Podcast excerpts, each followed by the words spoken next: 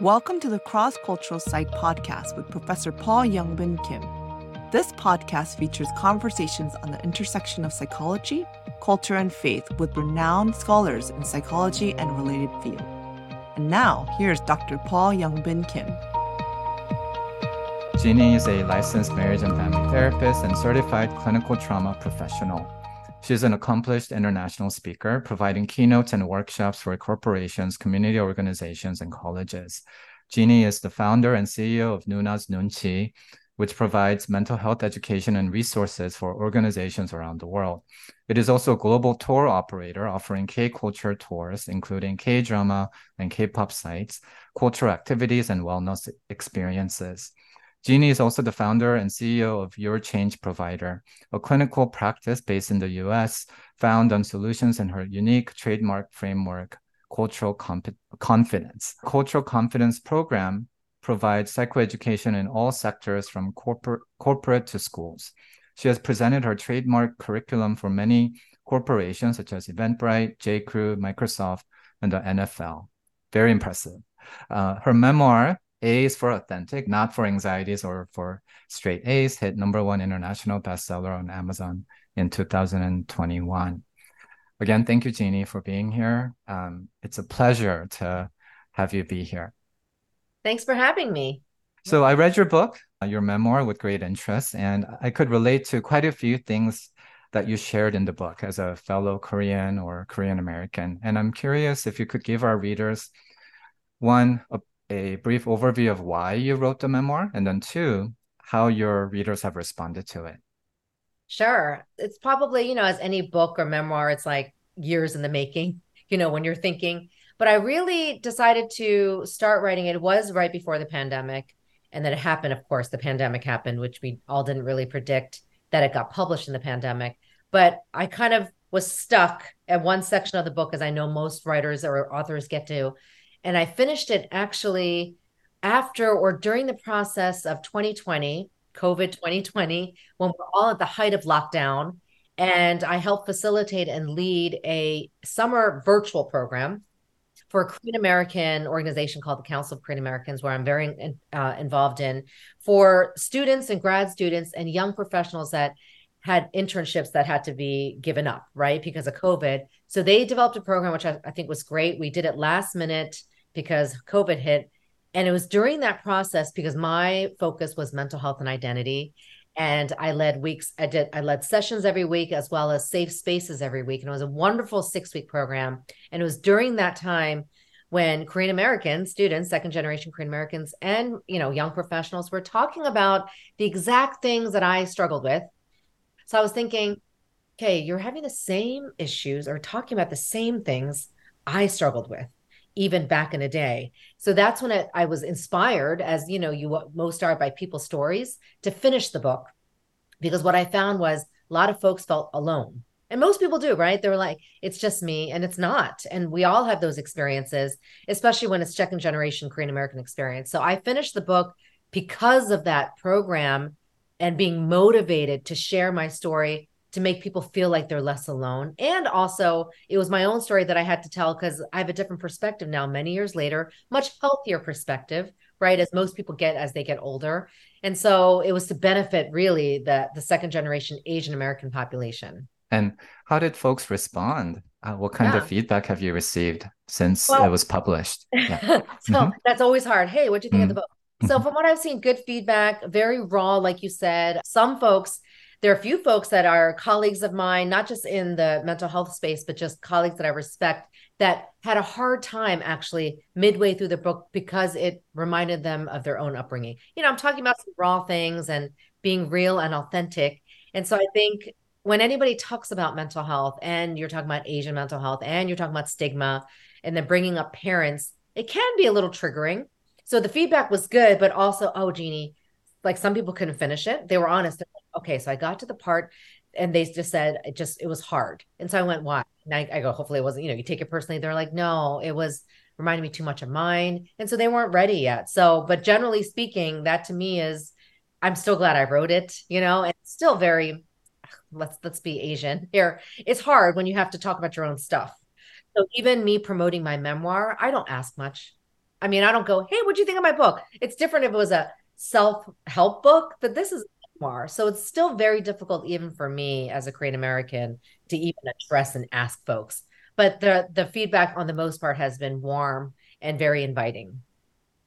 And like you said, sometimes the fact that some parts are difficult to read, it's not necessarily a bad thing, right? And it, that can actually be in its own way healing as well for folks to recognize wow yeah. that was really hard to read or i need to take yeah. a step back and process why that was hard to read yes yeah t- totally if i got them thinking and if anything it reminded of them so th- that's the exact reason why i wrote it we're not alone i felt so alone which is why as you read as my 14 year old self that is very of a real experience. We feel so alone, even as adults. But then when you read it, going, "Oh my goodness, Jeanie's speaking my mind," that to me is very re- rewarding, and I've heard that a lot, even if it's hard to process, right? Yeah, and like you mentioned that during COVID, when people were feeling alone because of this global pandemic, and then combined with sort of this Korean American or Asian American experience that you're highlighting, I'm so glad that the memoir had that function of helping people feel like they're not alone. Yeah. Yes, thank you. And you touched upon this already, but I want to talk about learning about Korean culture because you grew up as a Korean American uh, under family who taught you about Korean culture. There are many parts of the book that talk about the positives of that, right, of the Korean culture, but also some challenges as well. And I wonder if we could have a sort of a candid conversation about the rewards and challenges of sure. being socialized into the Korean culture. Yeah, it's too bad we don't have like five hours. right? You could talk about it a lot. It's it's a, a subject that people talk about on the side when they're mm-hmm. Korean and Korean American, like 1.5 or second generation. I think the the rewards are actually much more than the challenges. Like it's funny when you're a teenager, you see only challenges, right? That's teenagers now and treating them and having them myself. I'm like, yeah, obviously we see the glass half empty always. We're always anti this. And I remember thinking back now going, wow, I really chose not to appreciate the Korean culture because because it was all around me. So that challenge there was that it was I would say fed by my parents. I was fed the Korean culture through the perspective of first generation immigrants, right? Who my parents, as I've shared in the book, are highly educated. So a very different background than some others where they spoke English in the home, you know, obviously, and then obviously they would sometimes respond to me in Korean. So I understood everything, but it was very a Western exposure, but then a very Korean discipline, right? Very Korean traditions. And I wouldn't change the traditions. In fact, I appreciate them growing up, going, oh, tteokguk and, you know, on January 1st or some of the games we played were in hanbok and all the things that we did even on my marriage and even growing up with my grandparents right in korea so all of that was i think okay but when you're growing up in a very Western society, I happen to grow up in a very white suburban neighborhood. So very thankful where I grew up. And I remember knowing it back then. Well, I'm lucky to grow up in a nice neighborhood, but I was thinking, wow, it kind of sucks. I'm the only Asian, let alone the only Korean. So no one really understood my experience, including food and kimchi, things that were every day. So the challenge was my parents didn't understand that. They were just like, well, do this. And I'd be like, but no one else is doing it. Right. And as a teenager, that's the last thing you want to stand out and then be alone and being like, hey, I'm bringing bibimbap to school or, you know, bulgogi. Now everybody's like, oh my gosh, you're so lucky. But back in the day in the 80s and early 90s when I was growing up, it was not appreciated by the general public. And so my parents didn't choose to see that. Where I think the second generation parents like myself, I would say we can see that a little better. So I think it's easier for our kids. So that was the biggest challenge, just feeling like my parents chose to not really see things. But then now you think back, they're immigrants. That's hard for them. They were trying to do things and be successful and then push me. So, so much is so much more understandable now. But back then, when you're a teenager and you felt almost, I said fed, but force fed a little bit, hey, you have to do this. And I'd be like, why? And I'm the type of person, even back in my, my teenage years, I'd be like, why, right? And then they don't like that you ask, asking why, right? That's not a Korean thing. Don't ask why. So I remember thinking, well, why can't I ask why? So it was like a double edged sword. I'm going, stop it. And then when you're cho- told to be quiet and silent, especially when your personality wasn't, it was very difficult. So again, going, let me go back to now the rewards. The rewards are, though, at the end of the day, a lot of what I teach is appreciating that it's not an either or. There is no either or in mental health. It's and. it's and and both because and it's about the and is you have problems with your culture sometimes, even to this day. You're like, oh, I really don't like that. But the and is, but then I also know that this is so rewarding. The way that they've taught me so much about family and work ethics, the things that I appreciate that we see in some of the Korean content today that is very well appreciated. That I see in myself. And those, you can't take away those values. Those are wonderful values. So that's what I mean by the and. So accepting the rewards, you know, knowing there's challenges, but then navigating through them. And I think that is part of mental health.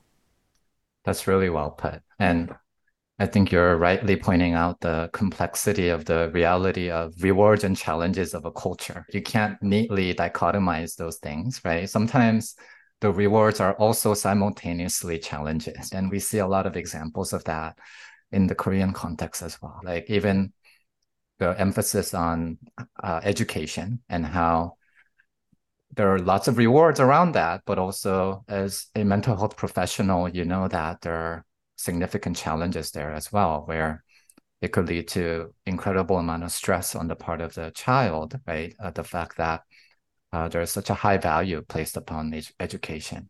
Oh yeah, mm. that, I mean that's part of my book, right? Like it was very understandable with my parents coming from that. Again, appreciated, especially when I hear other people did not have that privilege with their parents, and my parents did. However, yes, that intense pressure, even to this day, I still navigate through. I'm like, huh, let me make sure that I'm, you know, when my parents ask me, what are you doing? I'm like, that that little old girl comes out. And it's so funny that I'm like, do I want to talk to you right now? Amma, Appa, right? I'm like, I don't think so. It's still there. So that is again a challenge and reward, meaning I so appreciate that hard work ethic that I still live to this day. And then, of course, instilled on my kids. There's that cycle I want to break. But then I also know that was something I grappled with growing up. So I talk about it a lot. So the difference would be being able to speak about it. You and I talking about it is very healthy. And again, people assume that it's an either or. I'm like, I wish it mm-hmm. was. I wish I could say, by the way, you will fully appreciate your Korean culture by the age of 40. That is not true. I'm turning 50 next year and I'm mm-hmm. learning, appreciating it more and more, but I'm choosing to, right? There's still things like, oh my gosh, I got to go to this thing. Or did I just hear that from a Korean elder? you still hear things and you still go, it's a little triggering, but then you go, but wait, look at this. This is nice, right? And that would be the rewards of our culture. And I believe that's for any culture. And and that is the complexity of our cultural identities. And another sort of uh, theme I heard from what you shared was the idea that as you get older, as we get older, there's a maybe more appreciation for our parents' culture in a way that maybe we didn't have when we were younger. And I think the literature in psychological science also backs that up that there might be a lot of conflict because of acculturation differences when growing up, but then like if they persevere in their relationships, right, that mm-hmm. later on in life there might be a way where not all, but some of those differences might make more sense and maybe even that we might start to appreciate them. That's well put too. And that and I'm glad you pointed out the the science and everything or the research. That is that is across the board what I'm saying. So when I speak to younger folks like Gen Zs or millennials, I'm careful not to sound condescending, but I'll say, hey, if I had spoken to you when I was right, exactly your age, I'd be like, yeah, let me blast on the culture.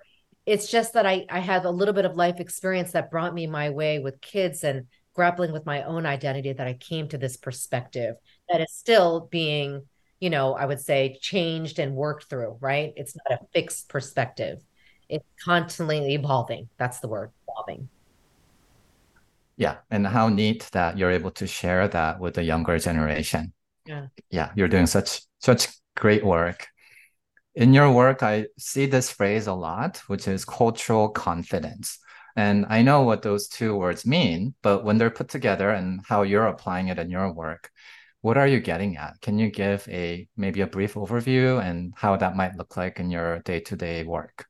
Sure, sure. As anything comes, and sometimes in the field of psychology, like I call it a Freudian slip. so when I said this in front of a bunch of Asian students, now uh, it's been like five or six years pre pandemic, I meant to say the word cultural competence. And you know that. Everyone knows that. And that word was actually on my screen. But by mistake, I said confidence. And I kept going and I went, And then I realized my mistake. Oh, I'm sorry. I'm like, so, I'm sorry, students. I meant cultural competence. And they're like, oh, we thought that was a mistake and you meant confidence. In my head, I went, wait a second. I did feel an energy shift when I said cultural confidence. And these are Asian American students. So when you use certain words like confidence, which we don't hear a lot, it's not like our parents said, we want you to be confident. It wasn't like that. It was like you have you have to do this, you have to do that. Everything was expected. Nothing was like now where you hear the language of like kids, we want you to be self-confident, we want to do this. So that word must have been what I say a Freudian slip. I actually meant that word.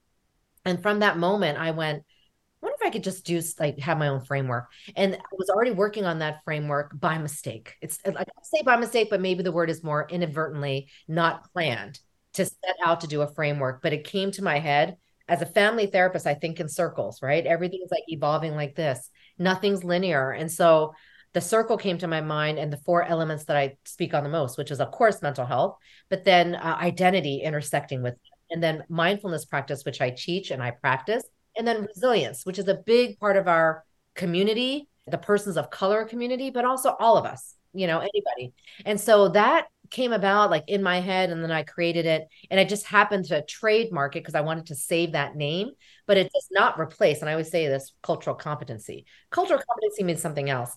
Cultural confidence is a mental health framework that I just use and I use all my curriculum around that. And I'll also share why it was pertinent. You talked about me being a corporate speaker. I was speaking in corporate America pre pandemic. And then obviously during the pandemic, it tripled because need of everything going on. And that framework became even more important because even pre pandemic, people didn't quite understand mental health. People didn't quite understand even stress. I would have to like teach the basics and I'd be like, why do I keep teaching the basics? So that's why that framework came about, almost like an educator to start a curriculum from scratch where I went, just like when you have math one, math two, like, you know, then you get to pre cal and calculus. And I have kids doing that right now. So I know that uh, to have that in mental health, I thought, hey, that this makes sense. I'm constantly talking about anxiety 101 when they don't even know what mental health is. How are they going to understand anxiety if they don't know what mental health is? So I decided to have like a flagship intro curriculum. I don't call it now, but a flagship um, workshop series that touched on all of that. And that's surrounding the cultural confidence framework. And then just built from there and different workshops from there. So there's all these words I say that if I say mental health to you, if I say things like what's your cultural identity and those intersections, the intergenerational stressors, this is all my workshop, then I believe they'll get it to understand the advanced terms like psychological safety, you know, things like that in the workplace that are super important. So that's cultural confidence. And again, it's mental health framework promoting healthy emotionality. And I always tell people healthy emotionality does not mean happy. That's what people think. They're like, I need to be happy, Jeanie. I go, of course, I would love to be happy, but that's not normal to be happy every minute of the day. Health emotionality means you also show anger and that frustration. You're working through it and admitting it. And in our Korean and Asian community, we don't know emotions sometimes. So that is a lot of my work too, going, let's talk about your emotions. And they're like, what? and you'd be surprised how some all generations would be like, or especially the older population saying things like, I, I don't know why I'm mad. I'm like, well, you don't need to ask, you don't need to ask why you're mad. You're mad. Something made you mad. You know, they'll be like, Yes. You know, and then they'll get into that and I'll be like, oh, you're working through it. Thanks for sharing why you're mad. And that helps a lot. And that's what we don't do. That's not generally the norm to express your emotions in our culture. That was a long answer. no, it's really good. What I gathered was it's foundational. The idea of cultural confidence is foundational to the other aspects that you teach about, that you train people about. And then I also heard that it can also not only relate to teaching about Asian or Korean culture, but also various aspects of foundational things in mental health. Like you mentioned, even emotion regulation is important to talk about as part of cultural confidence. Yes. And mm-hmm. even in non Asian populations, which is a lot of corporate America, I talk, I explain what trauma means in that mental health section or racial trauma. That is a lot of our experience today. I've also explained grief all under the section of mental health. And that's super important because you'd be surprised how some people go, yeah, no one really defined grief. No one really defined trauma. They know what it is, but it's nice to have the definition and be like, hey, this is what it is. And then I even share symptoms. I'll even say, are you experiencing this? And again, try not to sound too clinically, but I also try to sound obviously some sense. I'll still say symptoms, you know, these are your symptoms. But this is in corporate America, and it's important to educate people on those basics. Then we can build from there, you know. That might be where I got the Asian background of math. it's like math, you have to start somewhere to get yeah. to the advanced level. Right, right. Yeah. That's really good. And what's funny is as you were describing your Freudian slip experience, I totally had that today when I was reading your bio that I almost said cultural competence because that's the term that's more familiar in my setting, right? So I totally resonated and agreed with what you shared that in our fields we talk about competence a lot, but especially I think for Korean and Asian American settings, that idea of confidence is also super important. Yeah. Because it's all about the emotions right? I can say that from my field. Uh, I'm more concerned about your emotions and maybe the meaning behind why you're feeling. And so when I say confidence, the word already exudes a certain positivity, you know?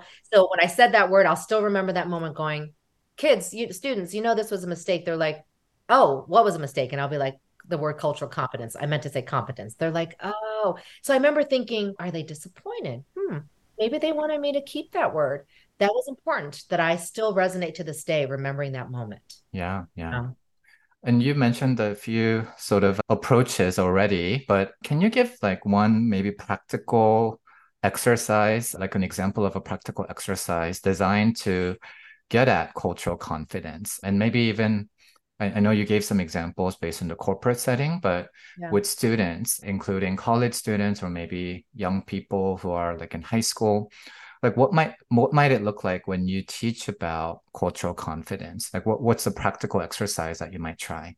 Sure. Well it's a lot of what's called so from family therapy there's a newer therapy called narrative therapy. I tend to incorporate a lot of the storytelling techniques hence we'll talk about later but hence why k dramas came into my work uh, as a different way of relating to people all ages. So yes, there are young people that I work with, but I also work with older folks in corporate America that are, you know, baby boomers that are set in their ways, right? so cultural confidence really is about understanding the intersectionalities of all four of those elements. So actually number one key thing is education. I start there. If you don't understand what I mean by resilience or what that looks like as it intersects with your identity, as it intersects with mental health and mindfulness practice, then sometimes I'm like, okay, I can't go on to the next workshop unless you understand that resilience is an everyday thing. So I start with the education. Now, when I go to techniques, then it has a lot to do with honestly the prompts that I ask. So I really focus on folks sharing and processing through their emotions, even in a workshop. Now, in person, it's powerful in person, I'll ask questions like, what what made you hesitate just now when you were talking about you grieving the loss of this? That's just an example. And that to me is a very powerful moment. They're like, I, I didn't mean, did I hesitate? I'm like, I think you did, uh, but you kind of stopped sharing. And then, so it's obviously, I'll still put on a therapist hat in the middle of a workshop in front of everybody where it's not making you you know not, not hopefully not being intrusive going you have to share but just they're in the middle of sharing and so it's almost a matter of me actually getting the ball in the other person's court. People assume i'm leading. I'm really just guiding you with prompts. So that's another part of my technique of having people share their stories and automatically comes out when i'm like you just hesitate and they're like oh maybe i hesitated and then a story comes out. Then what i see happening is oh you were about to say something to her what I do is bring, and this could be on a Zoom, on a Zoom workshop, where people are like, you know, what I was going to say too is I relate to that, blah, blah, blah, blah, blah. That is actually the first step of my mental health and identity workshop of processing, perhaps for the very first time, what it means to ha- understand that intersectionality. People will still go, here's mental health, here's identity, and then here's mindfulness. No, they all intersect. And I don't think people have actually thought that, where it's a and when I say and, it's an and, both and, everything and. Nothing is black and white, is gray, right? Or pretty silver is what I like to say. So that is part of my technique, the storytelling. And then lately, I would say the biggest technique is bringing a K drama in. And we can share more about that, but that is beginning to intersect on all angles. And I can tell you why, though. People love stories, and everybody relates to a story it could be the way you're telling it. They're like, oh, you're crying. I'm going to cry too. That could be one thing, even though they have nothing in common with the person. Or they ha- have in common the story going, happened to me too. Oh my goodness. So that's what you did? I'm going to do that too. And so, why is that important? Well, at this day and age of 2023, almost 2024, where belonging is a big part of the workplace that's missing, and how why they brought that in DEIB. By the way, I, I think it should be B DEI. No, that's just that's I'll share that more. What I really feel like you need the belonging before you can have the DEI. But I'm bringing that in because I'm seeing such a lack of it, but then such a craving. So those stories are very important. And then there's obviously mindfulness techniques and everything that I teach. So I also focus on dialectical behavioral therapy. Let me share why.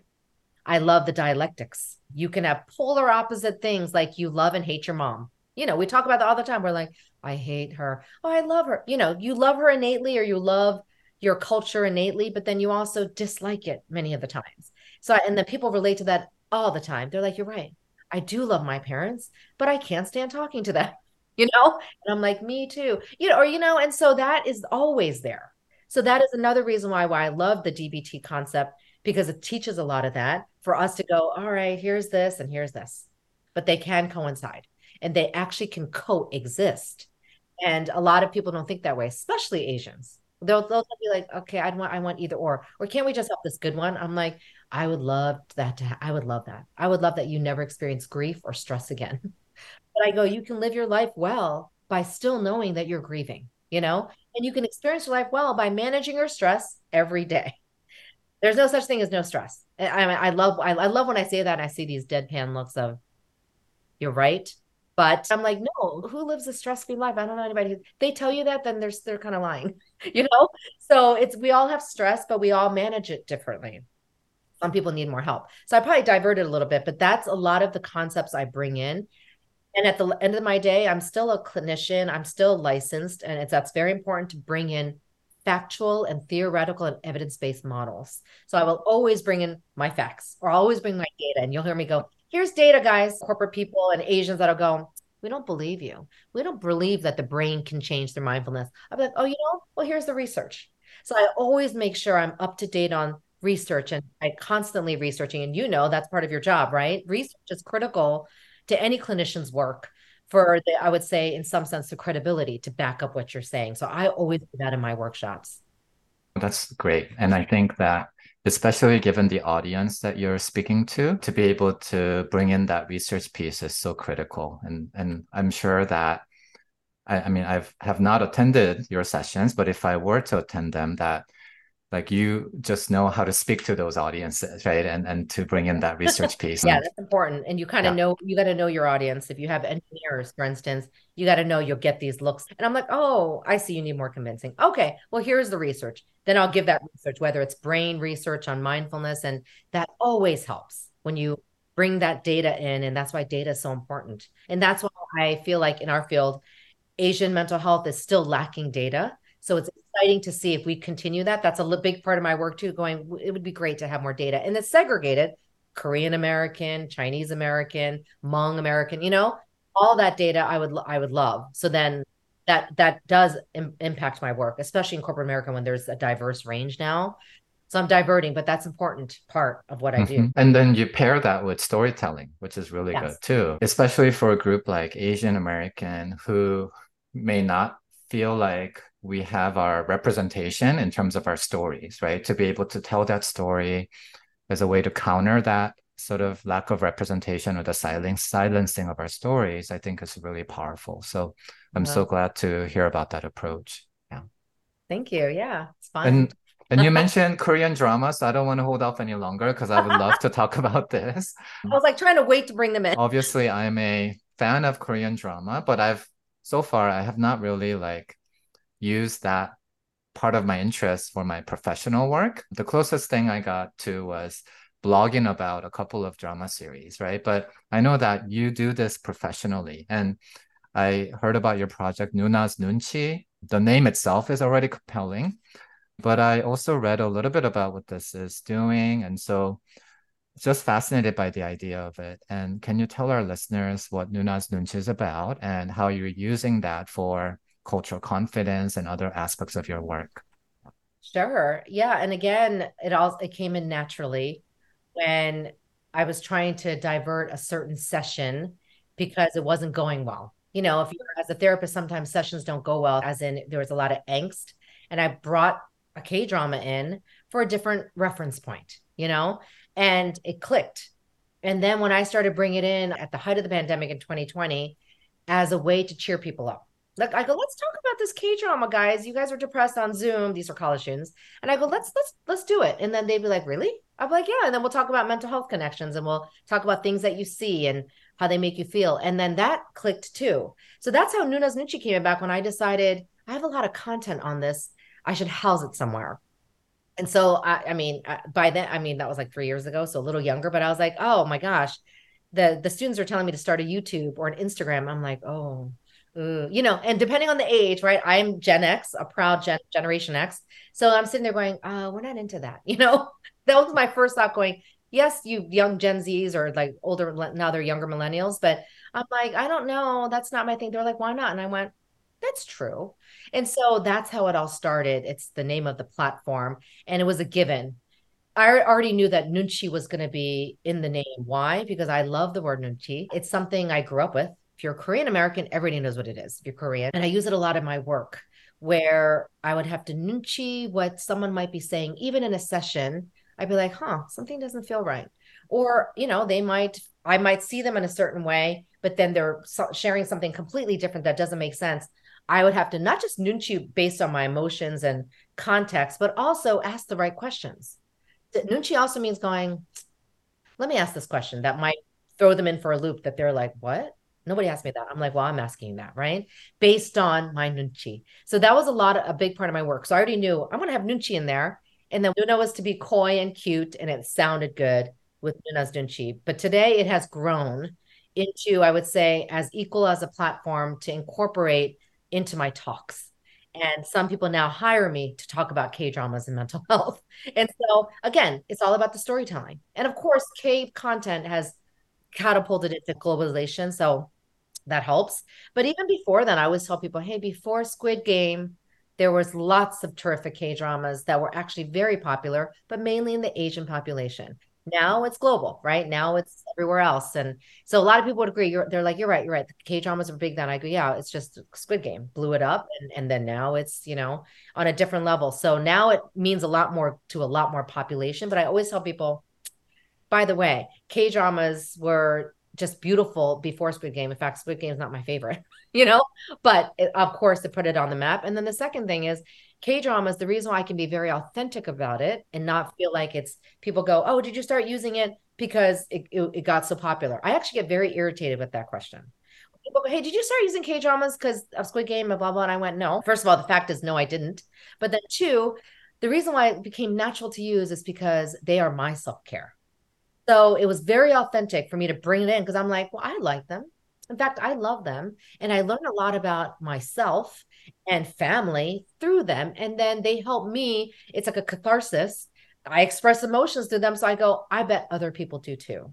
And that's why that's how it went into that and kind of evolved from there. But yeah, I'm just admitting to you when people ask me things like, oh, because I get media asking me things like that. And I'm like, no, no, I didn't decide just to jump on the bandwagon. It may look that way, look that way, but it started before, and I've been watching him for like 30 years, you know?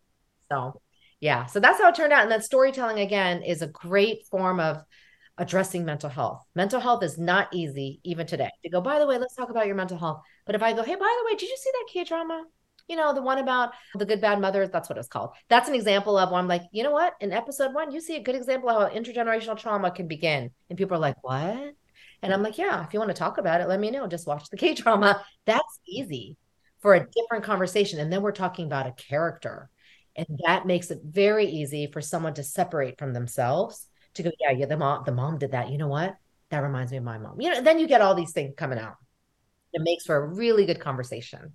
So that's how it grew from there. Now it's all about the community, how how people bond over this these dramas. Wow. All over the I, world. I love the fact that, like you mm-hmm. said, this is authentic to who you are, and yeah, that you, like you mentioned, that this is something you enjoyed for a long time, right? And you feel passionate about connecting to mental health and identity and Korean culture. so glad that you're doing that and that you have following, right, who are also interested for various reasons, including the fact that there is now a global interest in Korean yeah. drama, right? Yeah. The one blog piece that I mentioned that I wrote about Korean drama was on the drama series titled The Glory. I forget the Korean Glory. name for it, but it was, it was hard. it was like The Glory in Korean glory. too. Yeah, yeah. so it was it was hard to watch, but I feel like it captured, of course, the consequences of bullying, but also that idea of deeply rooted sort of han or revenge on the part of the characters. That's yeah. I think in some sense uniquely Korean, right? The idea yes. of vengeance just being suppressed and suppressed and then later coming out. And so yeah.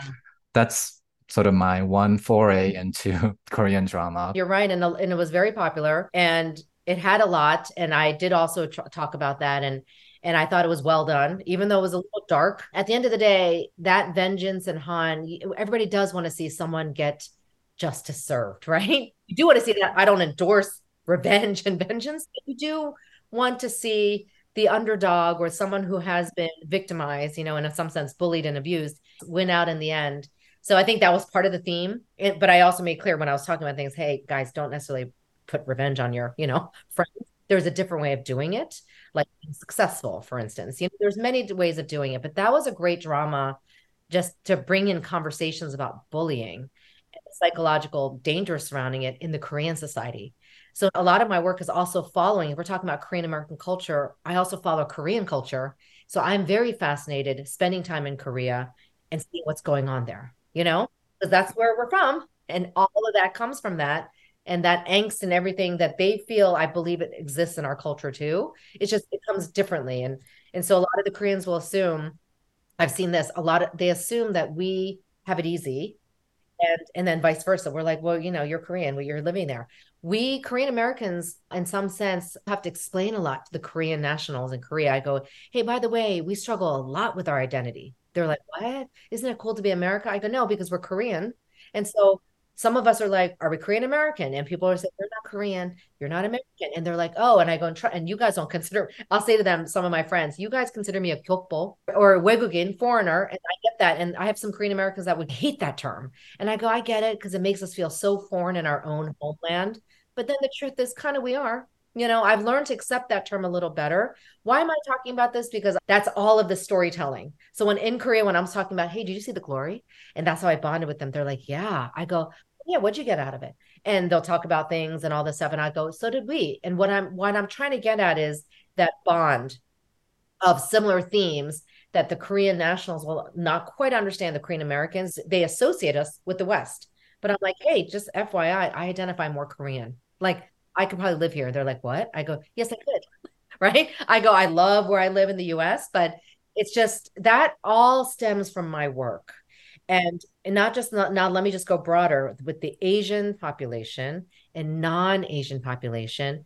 It's fascinating to me which is why i wrote my other book that they find similarities and and just belonging through k dramas as well. For them it's less so the culture but the values that they see in the k dramas but also the themes like resilience trauma right? Bullying workplace trauma all of that is universal themes in the K dramas. And so that is another reason why they relate to all populations. I don't even care what age you are. I'll, I'll, argue my way and go, okay, let's let's talk about that, right? They're like, yeah, it's not for me. I go, maybe, maybe you don't want to read subtitles, and yes, it's a different language, but the themes, I believe, you'll resonate, you know. And so, it's a lot of my work today, bringing those in to any population. I'll just, especially if they ask me, hey, can you bring in a K drama reference? Sure, like you have no shortage of examples. Oh, right? Oh, no shortage. No, no, yeah. I, I also really appreciated the fact that you're using K drama to connect the gap between Koreans and Korean Americans, right? Because I think you're right in the sense that Koreans have a very strong in group identity in a way that I mean, certainly within Asia, like Koreans, they don't necessarily see themselves as Asians. They would, I mean, they can check that box on a, on paper, but Koreans, they have a very distinct identity as Koreans. And same thing, like you mentioned, with Korean Americans, like that Korean Americans are viewed as 외국인 or foreigners in a way that sometimes can feel very, like it makes me feel defensive when I'm labeled as a foreigner in Korea. But like you mentioned, the K drama allows you to have those conversations and those connecting points. Yeah. And it was actually this particular year, or maybe because I spent most time there this year, that when they said, Oh, Wegugin, I it was just ironic because I'm speaking Korean to them. And then I'll and then I'll just switch to Konglish because there were times I need it. But I decided to do that because that is how they see me. But then the truth is, technically I am, because I am a US citizen. And so unless I become a Korean citizen, then I could say, no, actually I'm a Korean citizen too. But I can understand that because I do come across Western, you know, and um, I don't know some of the nuances. I have a deep respect for the things that they do that I'm like, oh, oh my goodness, I was supposed to do this, right? The honorifics and the humbleness is that is what the non-Asian population sees that they're wowed by. So the Western population will tell me because I work with global populations that are like, Jeanie, is it true that Koreans are this polite? I'm like, yes. You know they do. And then sometimes you're like oh wow I, i'm really rude. And why am i bringing that up? Because that is all a part of that belonging within our own culture of just knowing hey yeah we are a little western. We do have to accept that and and i always tell folks and i go you wanted to be accepted growing up why are you fighting when they call you wegugin because growing up we're like no we are american right we are american which we are korean american so i go so accept that we're also korean american in korea you know so this particular year i i kind of embraced it and now say it but then I still speak the language and I will still do everything Korean. And then they appreciate that. And that's just my identity today because I do have a bicultural identity. So, yeah, no, this, this is great. I, I know that part of this Noona's Noonchi is also actually visiting different places in Korea. Can you give a little bit of information about that to the listeners? What does that look like? Yeah, I mean, it's that was a big undertaking of it started out again with my Noona's Noonchi platform, where a lot of folks in 2022 followed me on my summer trip to Korea. And that was a vacation trip with my sister, with my sister Salima and my parents and my family. And it evolved from there because I remember documenting the trip and showing people, right? But what I did and the added layer I did on, on unlike people that might just show this place in Korea. I went, hey, by the way, this place I'm in Korea was where Goblin was filmed, right? So I'll, I'll add that in because I'm a K drama fan. And then I think I got enough interest where people would DM me and say, Hey, if you ever do a tour, I would go. And I was like, haha, that's funny. I'm never going to do a tour. Never say never. But I remember toward the latter half of actually, it was maybe a, about a year ago, I went, actually, you know what? I could do a tour. Maybe it's just a couple of people. Maybe it's whatever. And then I remember once Jeanie Chang thinks of an idea, I follow through. And then literally over the course of what, eight months, it expanded into a tour company in Korea because you can't give tours in Korea without being legit, right? So I went through all the legal things, but it all relates. When people go, tours, and then you're a therapist, and then you, I go, it all relates, by the way, because it started out with my K drama platform. It's K dramas and mental health. So when they get a tour with me, we're also doing wellness sessions, you know, they get some education on mental health. I do a presentation. So all of that is still part of my work. And I think that's what sets us apart, perhaps from other tours. But yeah, that's it's K drama sites around the country of Korea, and they get to see some of their favorite places in where they see in the K dramas, and you eat some of the favorite food you see there. And I will have these global travelers that I'm going to tell you now, they floor me with their knowledge. I'm like, what? I, I don't know that. I'll be like, I had to Google that, you know, because they're so fascinated in the Korean culture. It's very important to me to, I say this to them all the time and they don't quite grasp it. I go, you don't understand what it means to me that you talk to me about my Korean culture. Because growing up, no one talked to me about my Korean culture, like, let alone even five, six years ago, we didn't get those questions. Five, six years later, we're getting questions like, by the way, how do you make your kimchi? I'm like, I don't make kimchi, you know, or how do you do this? And then where did you learn this? I'm like, what? So I'm sharing that because all of this at the end of the day, I cannot do any of my work if it doesn't benefit my mental health. So at the end of the day, that's what I was trying to tell people. Hey, I can't do this if uh, it stresses me out. Of course, it's stressful doing this, but I make sure that it it it's founded on my own, I guess, trademark or my, my trademark framework, but also my own principles and values, keep doing these tours. So I have to practice what I teach. I can't say, oh, self care, and then I don't do it, you know? So that's really important to me as I, I examine that every day, going, okay, why am I doing this? Right. Yeah. I really appreciate what you shared because I'll mention this to you quickly that I take a study abroad group to South Korea every other year. So American students from my university, they go for like one month or three and a half weeks. So basically a month where I'm like a tour guide, but also the instructor, right? I'm, I'm not really a tour guide because we have a company that we work with who set up all the trips, but I'm there with students. And sometimes I have this internal struggle because so many of my college students are drawn to Korea because of K-pop, because of K-drama.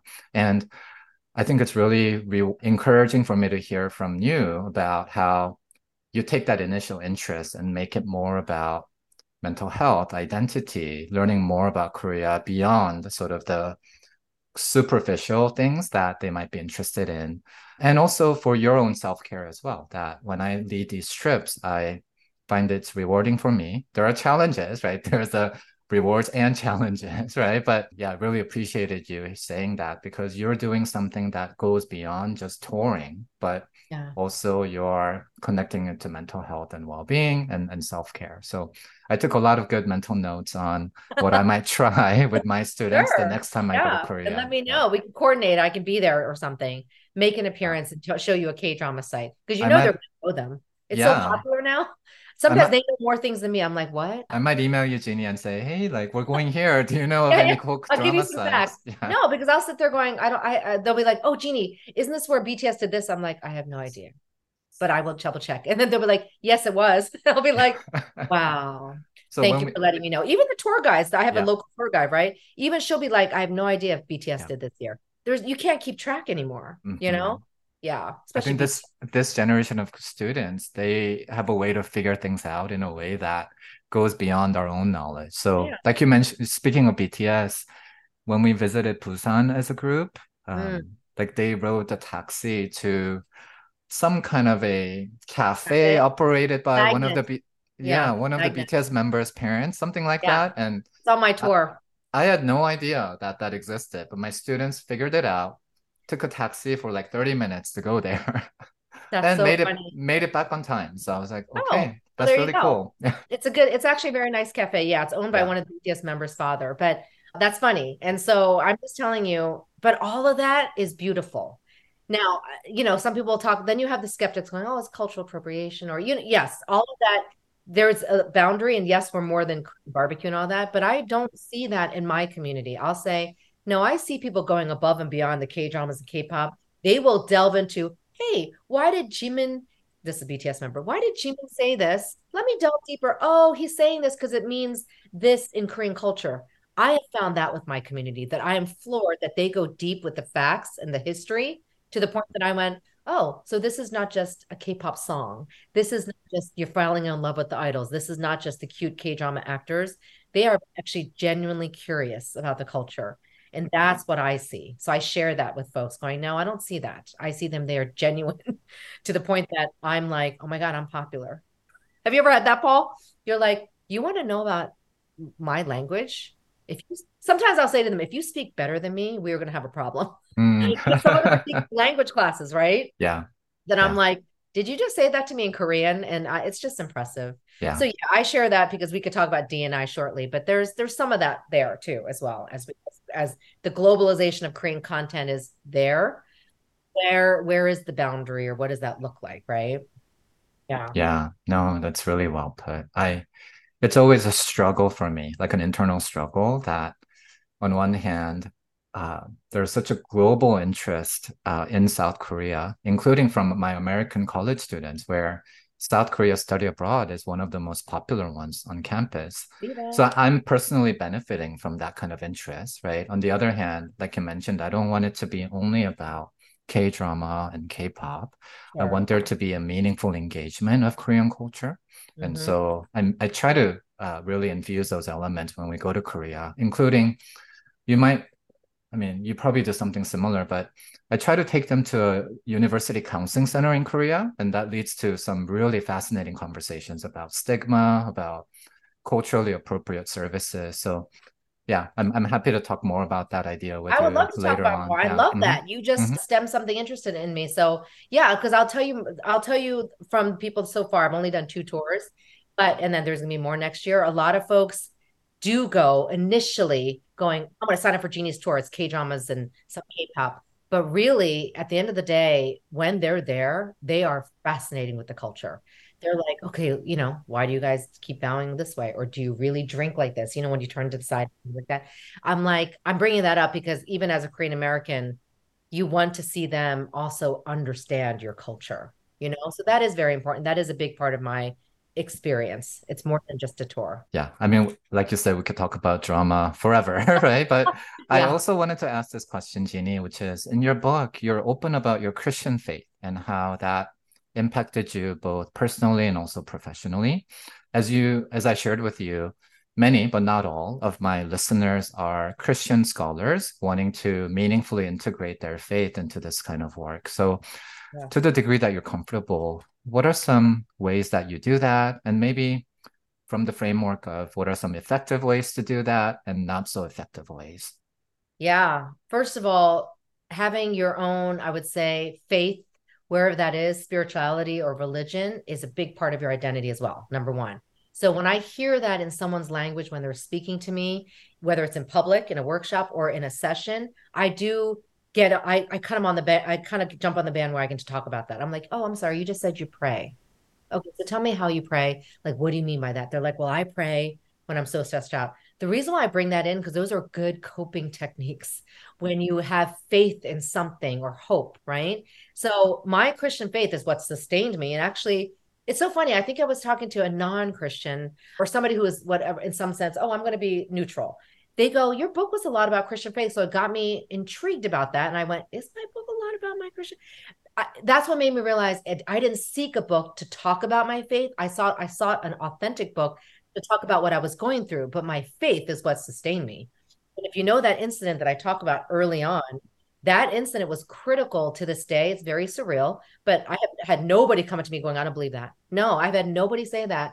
Maybe because they read how authentic it was, but that was a legit thing that happened to me. But what brought me back to that moment of maybe reality of like, wait a second, what am I doing? Was my Christian faith. Going the learnings I learned in Sunday school. You know, those who go to Sunday school know you sit there going, Oh my gosh, this is Sunday school. But I was I was founded in that.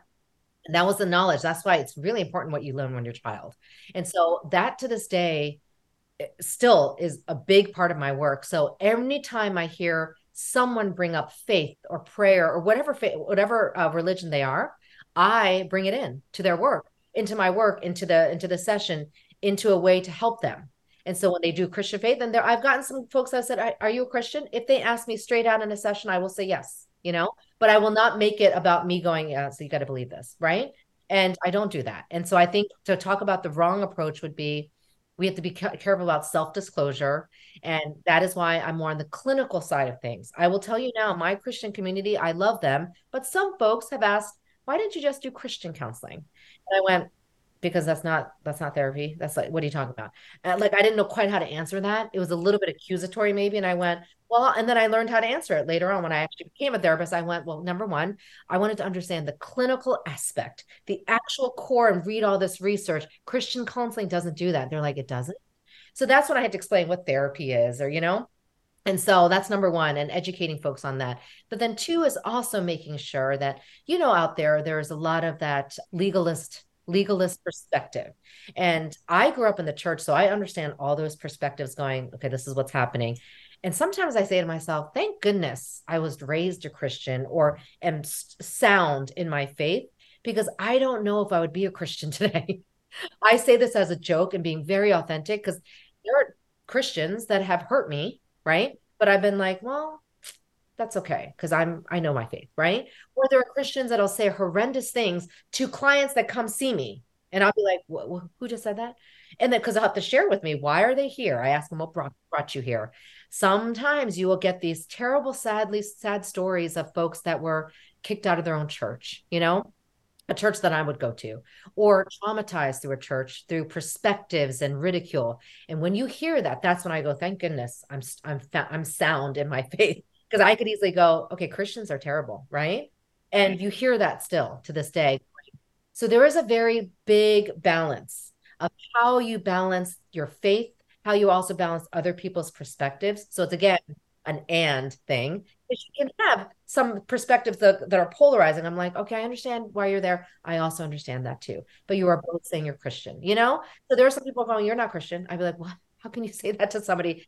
They know their own relationship with God and going, going all there, right? So that is a big part of my my it's actually who, what grounds our family that is what sustains me. So in the midst of adversity, even when I'm in the middle of COVID, how do I do my work? I'm like, oh my gosh, I need to pray.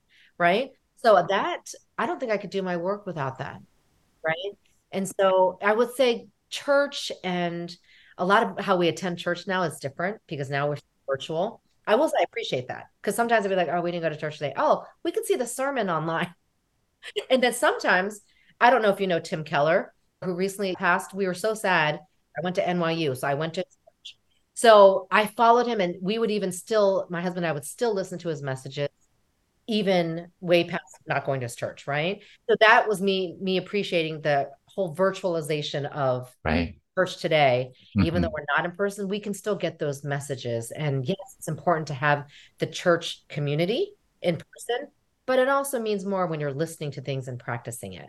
So at the end of the day, yeah, that book was if people read about that story, that is still one of the I think about it almost every other day. I remember like it was yesterday. I could just the tingling in my hands. But I love that as I'm sharing it, no one said, oh, that's kind of a weird, yeah, really? You made that up. No one has ever said that to me now that I think about it. Because a lot of people could have gone like, what was that? You know? But no one said that because I think I was very genuine when I said this happened to me. Yeah. And it's a religious experience that has allowed you to keep going back to yeah that was a powerful encounter and yeah give, gives you meaning in life right so yeah, i really yeah. appreciate you sharing that and also your perspective about the need to balance the sort of the i guess critiquing of christianity right but also not letting that critique become so overwhelming in a way that it leads to losing of our own faith i think sometimes in my work, especially in belonging DEI work, there's so much critique of how Christians are falling short that we yeah. also sometimes fail to see how Christianity has a lot of good to offer when it comes to belonging work, right? And yeah, that needs to be highlighted as well. So actually, I got to bring that in. That mm. is so powerful because even in when people ask me, especially second generation people like my age, are caring for their aging parents, they'll ask me questions all the time of resources. This is within the Asian population. You know what's the first thing I recommend besides professional help and therapy is churches. i'm like, hey, do you guys go to church? I'm not trying to, you know, push a religion, but I want to know if you go to a, a church or a synagogue or something. They're like, oh no. And I like, I go, you know, your parent might benefit from that community. So that is actually a big part of my resource because the first generation, that is where they form a lot of their relationships from my experience. And so I've shared that. And I think for the most part, people are like, you know what, that was the best idea. My parents found some like Chinese speakers at the Chinese church or like, you know, among speakers. I share about certain cases that I've worked with that I'm like, that's amazing. And again, that's part of the mental health of a family, right? Where a caretaker like my age is caring for their aging parents but cannot communicate. And there's that angst and their own traumas, right? And they send them to a church or they go together at church and they're like, oh my gosh, my parents are different. And now they have friends and they don't even hang out with us. I'm like, that is great to hear. So that church can be so beautiful in that way, what you said with belonging. Yeah. And so I think that's important again to share those kind of stories. We don't we see the bad stories it's always the bad stories in the media or from people telling you, but there are so many more powerful stories that need to be also shared. That's right. Well put. And Jeanie, I have two questions that I ask all my guests. So the first one is Do you have any advice for those who are just starting out their careers, including in mental health, belonging and DEI work, academia, and who are maybe interested in similar kind of, I guess, vocational things that you're interested in? And by that, what I mean is you're so innovative. You, in some sense, took a very non-traditional path when it comes to being a mental health professional. I mean, certainly being a licensed marriage and family therapist, right? That is that's not what I mean by non-traditional, but what you're doing with with your uh, training, like the the the corporate uh, outreach, the tours, all of that's very non-typical. So I'm curious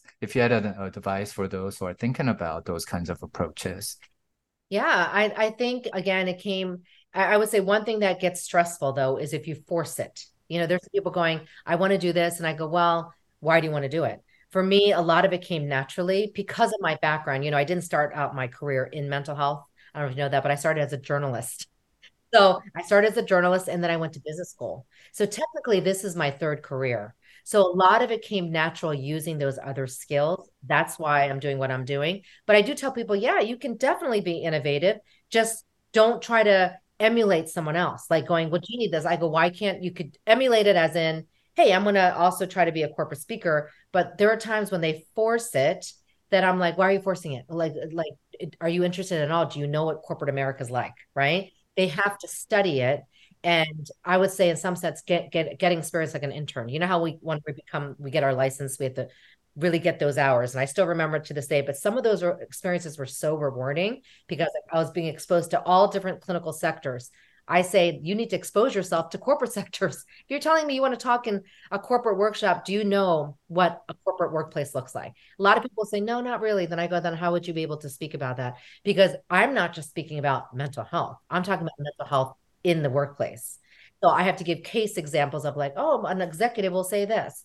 And so a lot of what I tell people is you can gain that experience by attending workshops, getting to know professionals, you know, asking those questions, be a student yourself, you know, to get to to be innovative because innovation is all about learning.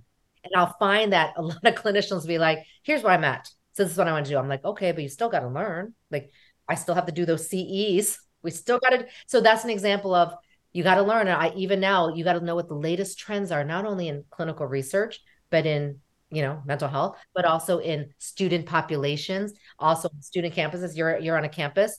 I have to know what's going on in corporate America. So I think that's all me being a student as well as I'm teaching, you know? And so that's kind of the biggest advice I give. And then I also will say that these days we can be innovative. So there's many different methods to being a therapist in different pockets of things. And I'm, I'm finding especially Asian uh, therapists, they need that everywhere.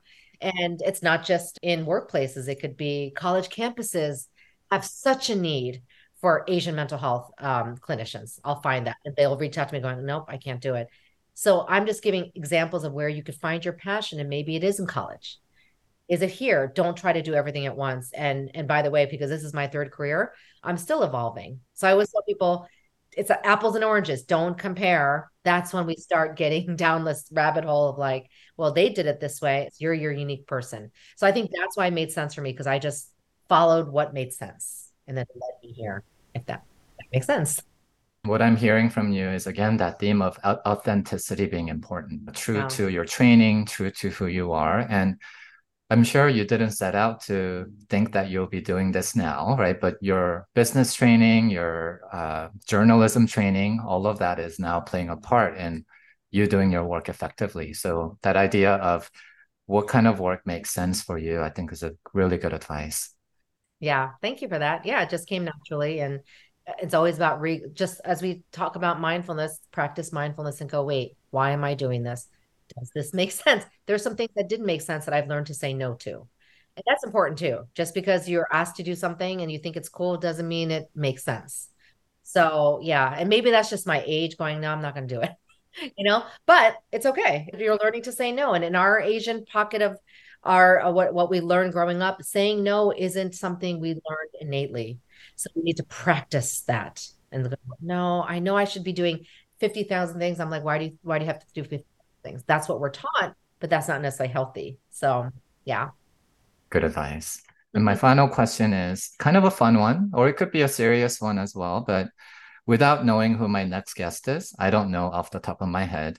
What kind of a question might you pose to the next guest? Like if you could ask my next guest any question about, well, like what we talked about today or something related to teaching, what might it be? Yeah.